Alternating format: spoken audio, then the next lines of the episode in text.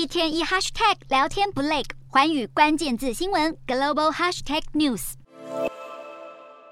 这次美国期中大选，共和党的红色浪潮远不像预期的大，甚至被讥笑只是红色涟漪。曾经担任川普竞选顾问的学者表示，他会建议川普延后宣布参选总统。川普的前顾问认为，应该等到十二月乔治亚州参议员决选结果出炉，再展开二零二四总统的选举活动。不过，川普其实也还没明确表态参选。共和党的国会席次不如预期，内部开始出现检讨的声音。资深测试立德认为，川普网罗那些选不上的候选人，搞砸了大好的历史性机会。还有一位顾问称，他已经预料川普会怪罪他自己以外的所有人，声称是选票上没有他，才让共和党选民没有成群结队的出门投票。尽管共和党预料掌握更多州长和各州议会的总席次，但民主党在地方上也颇有斩获，不但成功拿下密西根和明尼苏达州的州议会控制权，也完全掌控了马里兰和麻州的州议会。同时，在总统大选的关键摇摆州宾州也拿下更多席位。